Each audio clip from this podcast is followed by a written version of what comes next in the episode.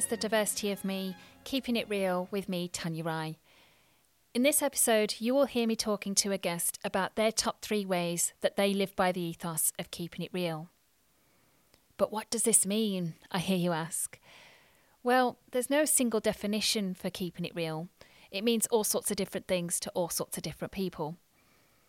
What I do hope you find from these episodes is that they are informative, that they are of benefit to you, and that you find some solace in the words that are being spoken. I first met Meg five years ago through an ex colleague at BBC Birmingham, but she wasn't introduced to me as Meg at the time. Last year, on Trans Day of Visibility, she had changed her name by deed poll to Meg Amber Lightheart, a rather fantastic name. But I should add that her surname was already Lightheart to begin with.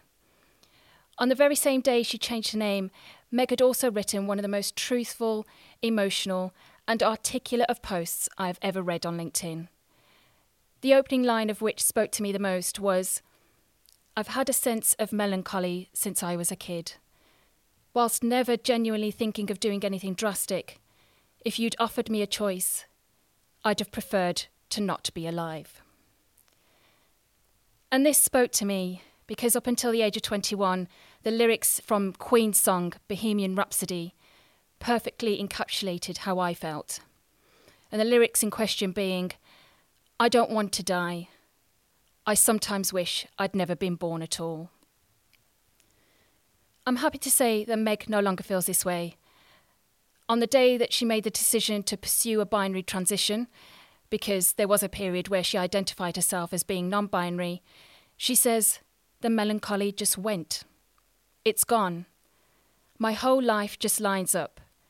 So much of my childhood and adulthood, to be honest, makes sense. And I want to be alive. I am alive. I thought Meg's LinkedIn article was incredibly brave because she works as a leadership and presentation coach with many corporate clients. And I did wonder whether this article would impact that, but it would seem not. And I think that's a result of keeping it real. Meg also works around social and environmental justice and trans activism, which is focused almost exclusively on raising the voices and the incomes of her black trans siblings. Meg is constantly working towards a more bone deep knowing that none of us are free until we are all free, and fully supports all methods that marginalised people take to burn white patriarchal capitalism to the ground. Meg is about to launch a podcast interviewing activists across the spectrum of climate and social justice, looking at the futures we long for and the drive needed to bring them about. Meg, Thank you for joining me on my podcast. Uh, you Thanks were one for of having the, me. That's all right. Um, you were one of the first guests I definitely wanted to feature in my first series because of that LinkedIn article I talked about in the introduction. So I'm really happy that you're here. When you emailed your top three ways of keeping it real, you said um, you stated that the first two were connected to a quote by Adrienne Maree Brown, and just in case my listeners don't know who she is, Adrienne is uh, an American author, women's rights activist, and black feminist based in Detroit. So the quote you refer to is Where we are born into privilege, we are charged with dismantling any myth of supremacy. And where we are born into struggle, we are charged with claiming our dignity, joy, and liberation. That's quite a powerful quote, isn't it? Um, that leads us very nicely into your first approach of keeping it real, where you wrote, I work to deconstruct internalized dominance, focus on where me being a white, neurotypical, able bodied person who has, quote unquote, citizenship of a nation state and isn't incarcerated leads me to unearned certainty and arrogance so I actively am working to unpick my ignorance of the experiences of people who are marginalized in ways I am not. Yeah, when I was thinking about keeping it real, I think one aspect that's really important is that is for those of us with uh, aspects of privilege in society which are both that they're sown throughout our society. Um, they not only give us economic benefits and um, material benefits, but they also give us a false sense of what's right. And this concept of a meritocracy that we've got to where we are um, by dint of being brilliant um, for um, the more we have privilege, the more that might not be true. Um, I was listening to a conversation between Ben Hunte, who is the BBC LGBT correspondent, right, and my my sibling Kuchenga, uh, my sister, who is a um, black trans writer. And one of the it was at an architect conference last week, and um, uh, one of the comments came up uh, from an architect firm after this massive conversation about all sorts of things of the reality of being black and trans and queer, saying, "Oh, we've got this really white firm. What do we do about it?" And Kuchenga said, uh, "That's actually a red herring question. If you really cared, you'd be doing something about it." already. And one of the things you need to do is to face the fact you might not be as clever as you think you are.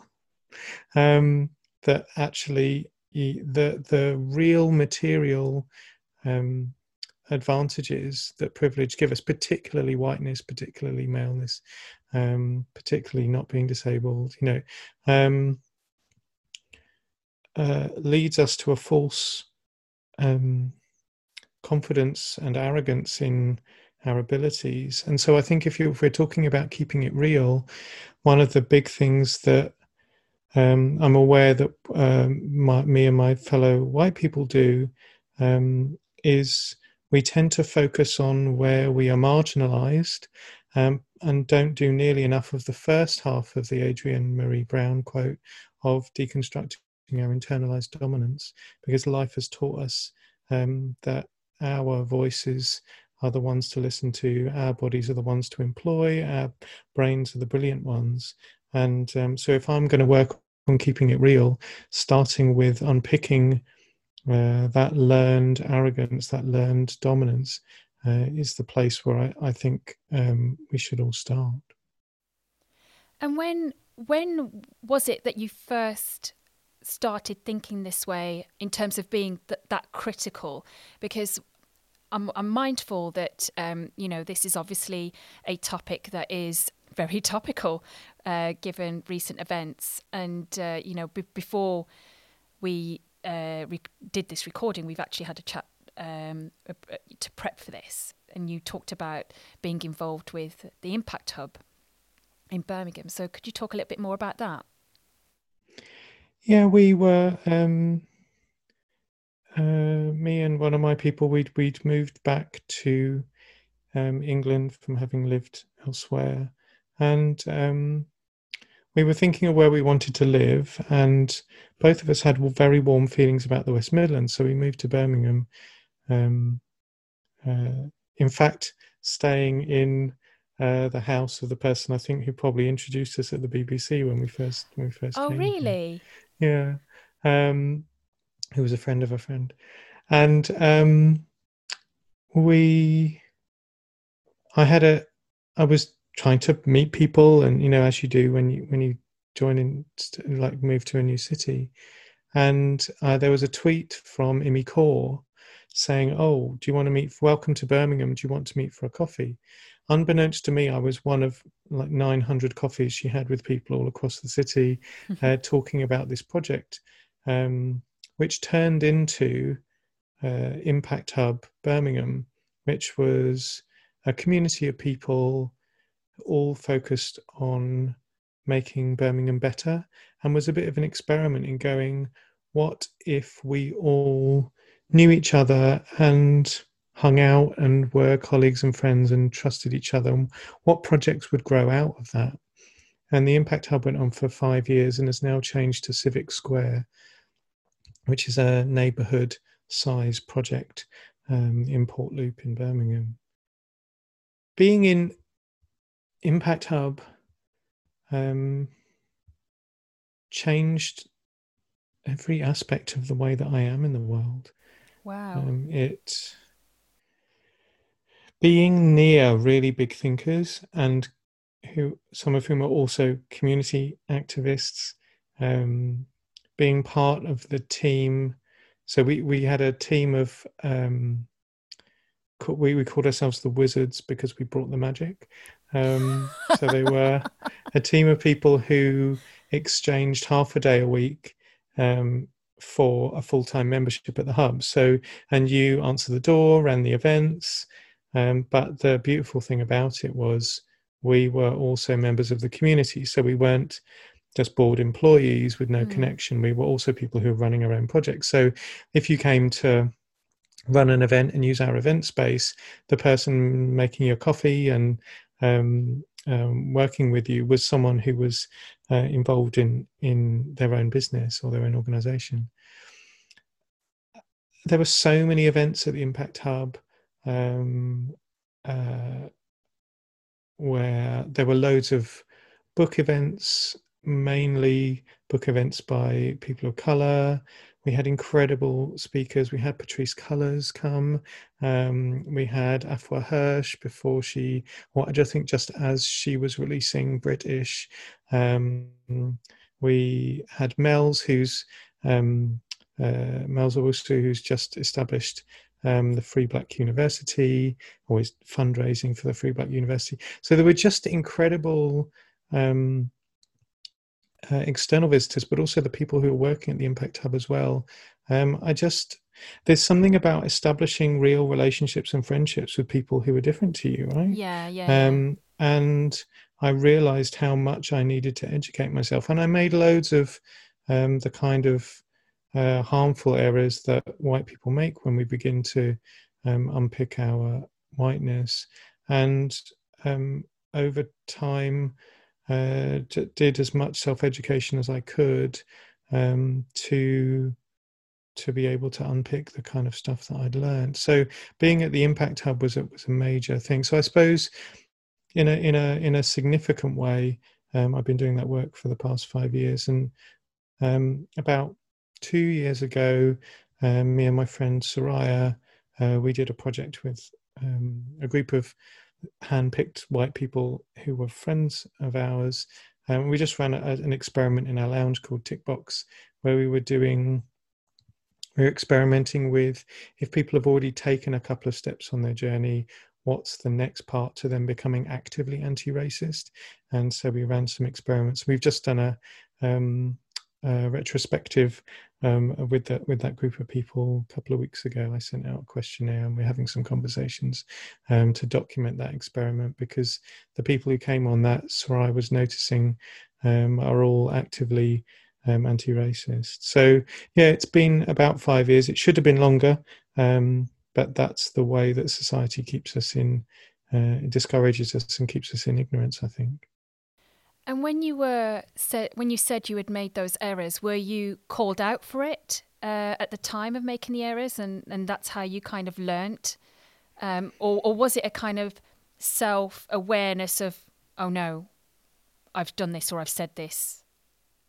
Um, both really, and I think I um, there's a couple of people whose relationships I, you know, growing friendships that I damaged, um, and there were other people who over time we built proper friendships and relationships. And um, so partially it was being told that and and this is the thing that I've had to learn. And I think it's important that I'm going to say we all like when we're when we're looking at areas of our privilege um, so that's you know places where we have an unearned advantage um, that when a marginalized person, someone who's marginalized in a way that you're not marginalized, comes to you and tells you that you've said something or done something harmful, um, I realize now that is a massive gift and a massive, like they're trusting you.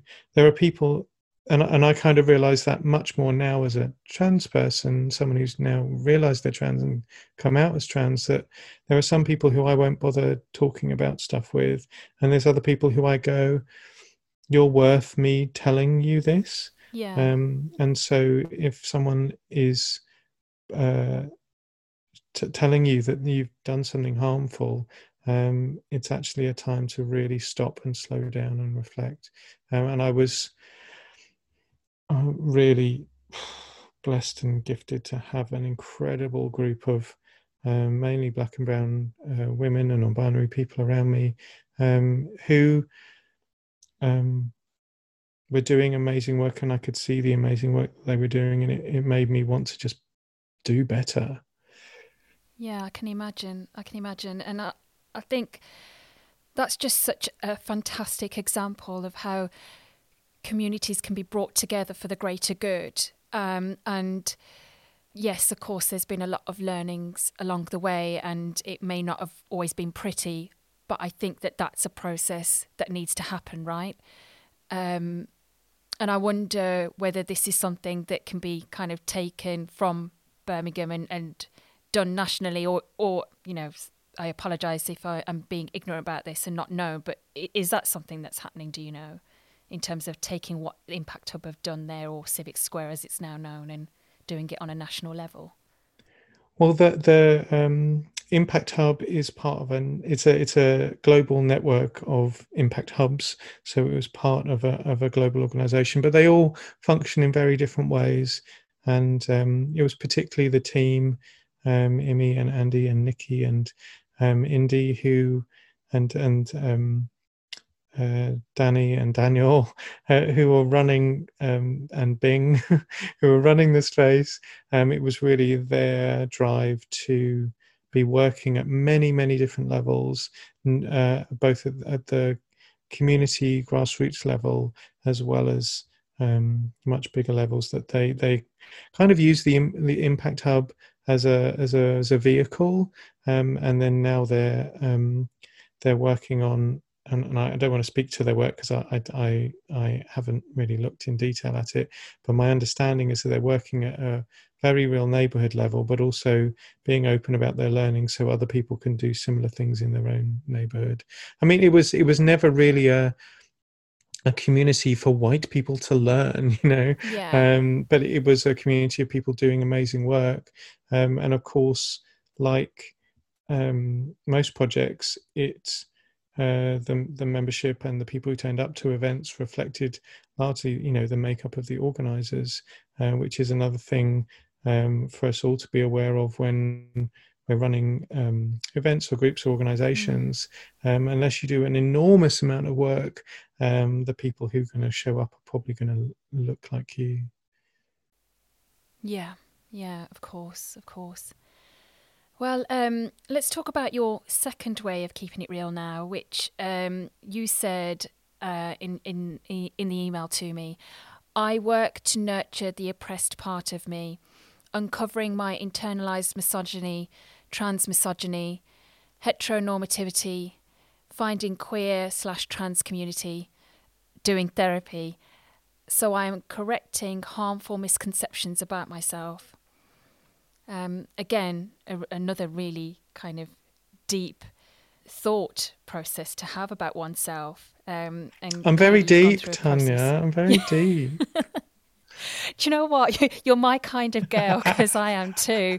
I am too because I don't think I don't think many people do this, do they? They don't think either objectively or rationally in any kind of way about themselves in a in a meaningful way. They kind of just go through life and I'm not critiquing that or criticizing that, but I think there is value in looking into yourself in the way that you just said in that quote. You know, I think it's vital um, for us to reclaim the parts of ourselves that have been damaged and silenced and stolen by a white patriarchal capitalist system. And because all of that harms all of us. And those of us who've had damage along the way, like following the second part of the Adrienne Maree Brown quote about finding nurturing and, and solace for those parts is also really important. Um, and as someone who only realized that they were trans much later in life, you know, in my um, probably when I turned 40, late 30, very late 30s. Um, looking back at my life and seeing how much I had to hide my femininity and I had to work really hard to make the way that I moved through the world and the way I held my body and even the way I shaped my body uh, in terms of you know the gym and dieting and whatever so that I was more like a guy um, and all of us have ingested misogyny all of us have ingested trans misogyny um, and transphobia and um, so when you realize that you're trans, like all of that stuff comes up. And I think it was part of the reason why it took me so long to know. And I'm just, again, community and representation has been so important because I was talking to my to my therapist on Friday and we were talking about so I was a girly kid, unsurprisingly. Um, In what who, ways?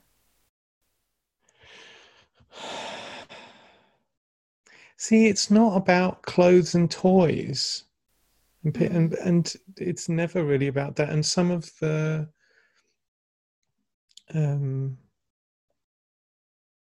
uh, some of the people who want to exclude trans people from being trans they want to make it sound like that's what we're talking about. Um, hmm. And I was, I was just a girl, you know. When I look back, I had loads of girlfriends and felt really uncomfortable if we ever had to go into single sex groups. Uh, um, like at PE and stuff. PE, yeah, and any of that stuff, and always felt much more comfortable with girls. Um, and then as I hit my teen years, realizing that I was um, mainly attracted to guys. So the the the channel for that in society in the late eighties um, was oh feminine uh, uh, person assigned male at birth who's attracted to men. Oh, they're, oh, they're gay, and so it was a inaccurate diagnosis yeah. of who I was. And then I really tried hard to live that um, that way. Mm. And probably if I hadn't met other trans people, I would have carried on that way. But it was only by um, uh, actually, what happened was when we moved to Birmingham, uh, I became a roller derby referee. So, roll, I don't know if you know what roller derby is. Could you just explain it for sure. my listeners, just in case they don't know? But I read this about you. Yes, roller derby is uh, was created by women, um, uh, and uh, it's it's like rugby on roller skates with no rugby ball. Sounds fun. So it's a it's a full contact, fast, sometimes quite violent sport, um, which is uh, very gender inclusive in its um, uh, in its origins, and has lots of very gender diverse people playing it. And um, uh, my friend Ness, who was one of the people who brought us to Birmingham, uh, she was a player at the time, and I showed up, and I just fell in love with the referees and thought, oh wow, I could be because at the time, you know, I didn't think about playing because it was a it was a um, uh, like a, a women's team, though really in roller derby those terms are quite fluid. Mm. But I started meeting non-binary people. Um, I started um, uh, I attended a couple of events. I met Travis Alabanza and Alok Vaid-Menon and um, and who were big non-binary poets and writers and activists, and um, something just stirred in me to go. And it started off with gender expression mm. of me going, just kind of feel like I want to wear more floaty clothes or I want to experiment with makeup. And then it turned into, oh, I think this is actually more about my gender identity. And so, like, moved into a more non binary um, identity. And I remember the first time I'd gone and bought some mascara, and it was at a roller derby um, tournament and I'd gone to the loo and put the tiniest amount on my eyelashes and was so scared of like of repercussions. And I spoke to my friend Mimi who was head ref and said to them like I just put mascara on Mimi and they looked and they went I can barely see darling and it's fine. It's roller derby. And then I began wearing makeup when I was refereeing and then it led to like, like lots of conversations with my um, partner. And I then began to move through the world mm, shopping on both sides of the store, and um, which was incredibly nerve wracking um, to be going into spaces that were very gendered. And friends would come with me, and um, and then. Did you get funny looks in the stores? Yeah there were all sorts of things. So you get you get funny looks. You it's also just a sense of you're in the wrong place here. Like this is not your space, mm. which is one of those things around gender. The idea of gendered. I mean, if we really, someone said I saw someone post the other day that um, gender is like astrology, you know, like it goes, oh, well, if you have this type of genitals, therefore you will enjoy these type of cho- toys and you will be strong and you will like sport. Mm. and um, really, we should probably tear it all down. And then it, uh, three years ago, um, I went to Trans Vegas, um, which was a project project in Manchester. Um, uh, it's a it's run by Trans Creative, so it's trans creative people doing a festival for other trans people. And I met Kuchenga, who is now my sister, and Juno Juno Roche, who is a writer of three incredible books about trans people, including one that's just come out called Gender Explorers, about with interviews of young trans people, which is amazing. Um, and uh, I met the people who run it, and just something in my body went when I met other trans women for the first time. I went, "Oh, that's me." And actually like oh, so i was crying. I, I, I was scrolling through my instagram and found a photo i took of Kuchenga being inter- interviewed by charlie craggs who's another incredible trans woman trans activist um, who wrote a book called to my sisters which was a collection of letters by trans women to their younger selves. And um, i was just sobbing at the back of the room knowing like I just went, I, I walked up to Kuchenga after the interview and just said, she barely knew me, and said, I think I'm a girl. And she just looked at me and put a hand on my shoulder and went, It's all right, I'm with you. And she's she has been ever since. Um, and knowing in that moment that I was going to have to be someone who was going to have to do that whole coming out thing. Yeah. And and do Like, it again. Oh, crap. Do it again, but in a much different way. Like it was really different to go. My mum never really understood they them pronouns, um, but it was like the thought to go to your parents and go, "You've actually got a daughter," to go to your partner and go, "You've actually got a wife, not a Mm. husband," um, to change my name, to like the whole thing is is full on. Um, but what it has done is, as you said in the beginning, it allowed me to. It's allowing me to find joy in my body, joy in how I am, to learn more about our history as trans people, as people who can be valued. And um, I watched uh, the great documentary on Netflix, Disclosure, uh, which is um, looking at the portrayal of trans people in Hollywood mainly Yeah. just come out on Netflix. And it has some flaws in terms of its representation of non binary people, in terms of the representation of um, non black people of color, um, and in terms of its representation of trans masculine people. Like there was, there, there are some flaws. And it just shook my bones. And there was this one one thing that really just like took me over the edge was there was a, they were there was a clip of a show with a father say talk, in a parents group talk when they were of parents of trans children going being a parent of a trans kid is amazing trans kids are unicorns. They're so special. You're so lucky to be a parent of a trans kid and it just destroyed me.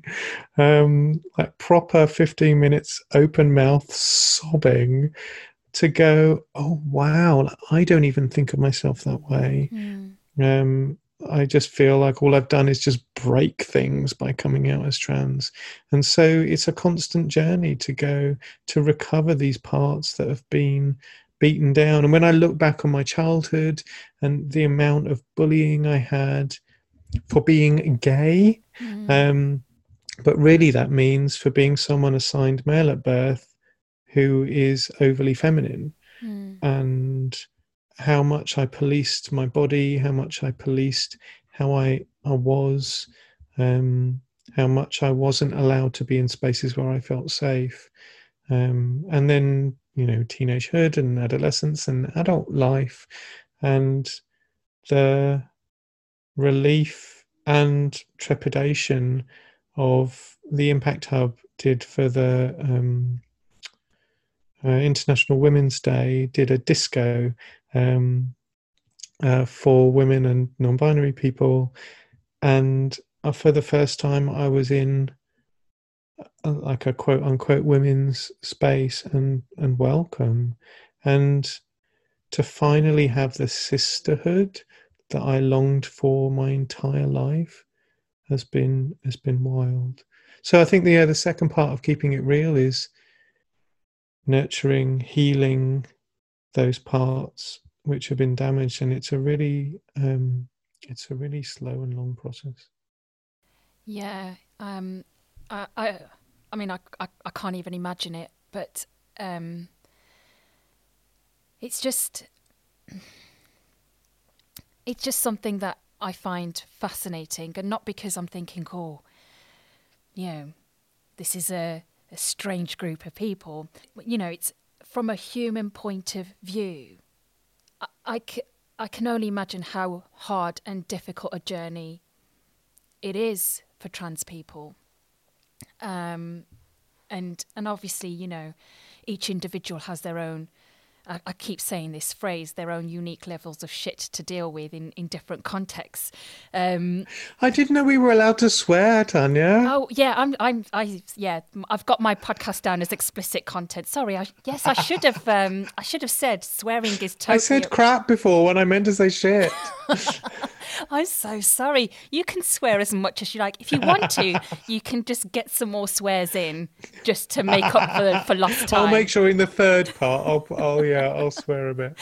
Um, but yeah, um, the, the, I, I just think that us as humans need to be I don't want to kind of say need to be, but I think it's it would be useful to all of us to be more aware of other people's experiences and uh, other people's ways of life because you become more educated and when you become more educated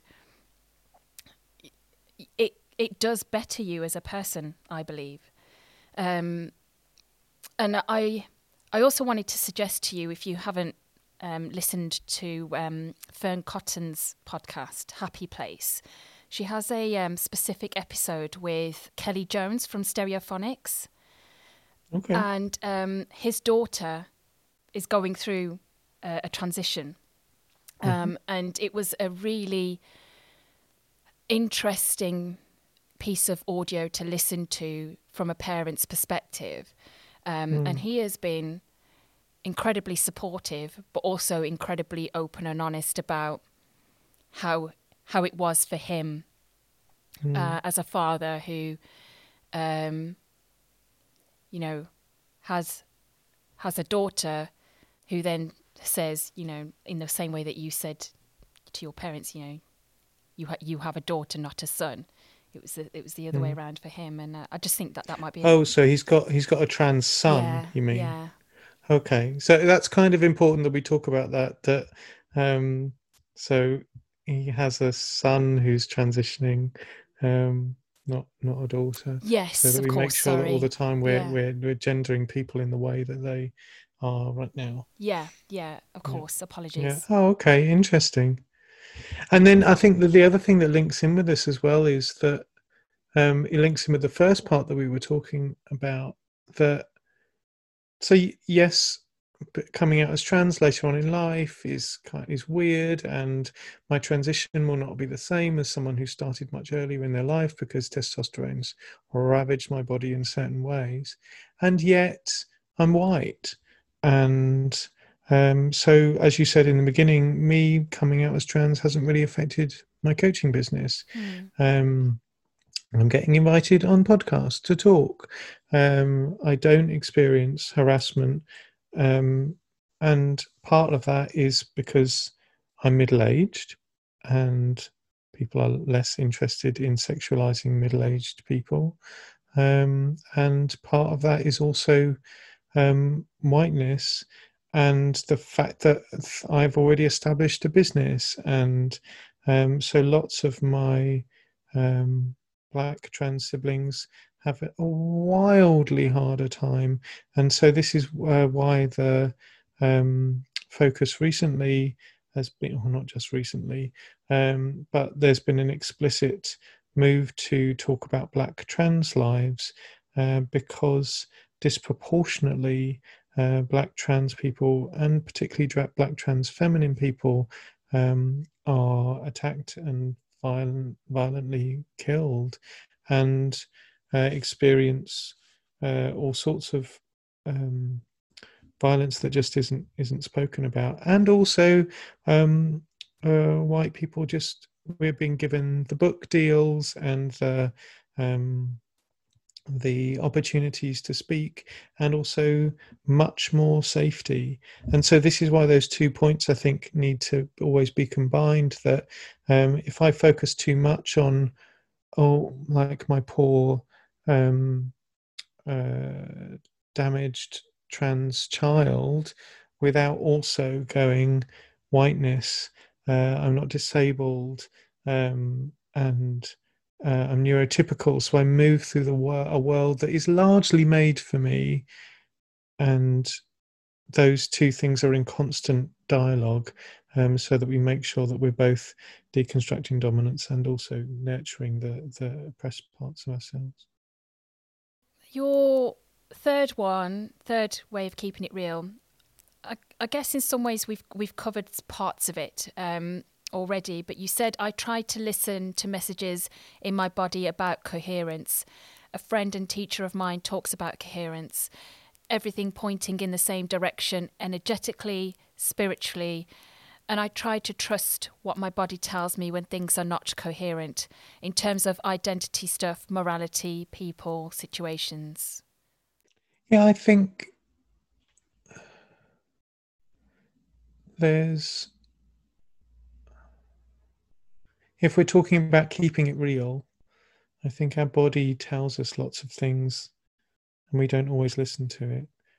Um, we have an instinct about a person. Um, and do we listen to that instinct um, as well as analyzing whether that instinct is actually just prejudice? Um, just links to the first two things. Um, but am I doing work that is coherent with who I want to be in the world? Am I um, being sucked into weird marketing stuff that word doesn't link with my values? Um, am I saying the things that need to be said um, with my uh, the three of us who all live together? We check in in theory once a week, but because we've all been living with each other constantly in lockdown, it's actually been less, um, though we could probably do with doing it more.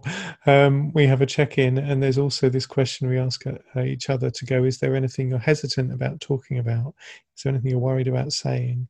And knowing that those things that we store in us, where we go, oh, I don't really want to talk about that, um, but bringing it to light. So there's a, there's a, something around trusting bodily information that I think is important about keeping it real. And also, as a trans person, um, learning to trust my body as well, learning to trust my instincts is also um, important. A friend of mine does, Rachel Donath, she is a coach and she does a lot of work around um, using embodied methods for coaching.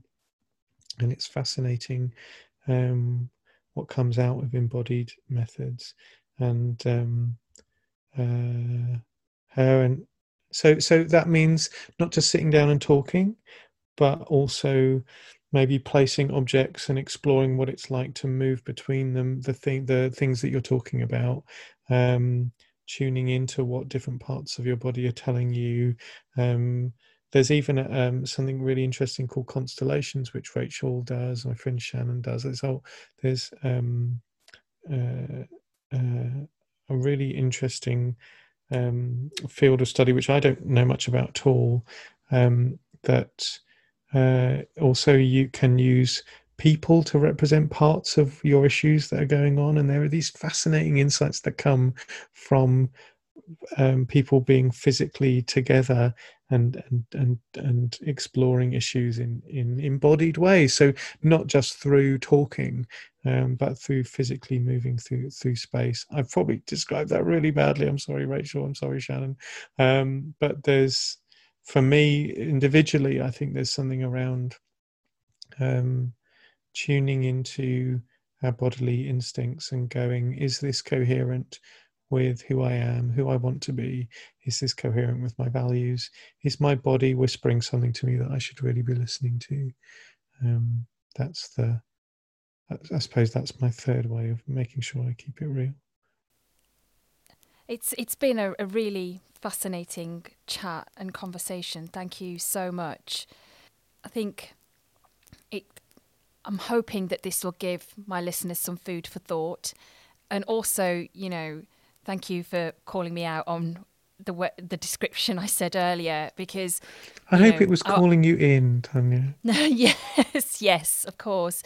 But I, I just um, I, I just want to kind of make people aware of these things because even you know even though you had prepped me beforehand, you had sent me some guidelines and documents which I had read, but I was still kind of making that reference in the way that I had interpreted it from mm-hmm. how I listened to that show.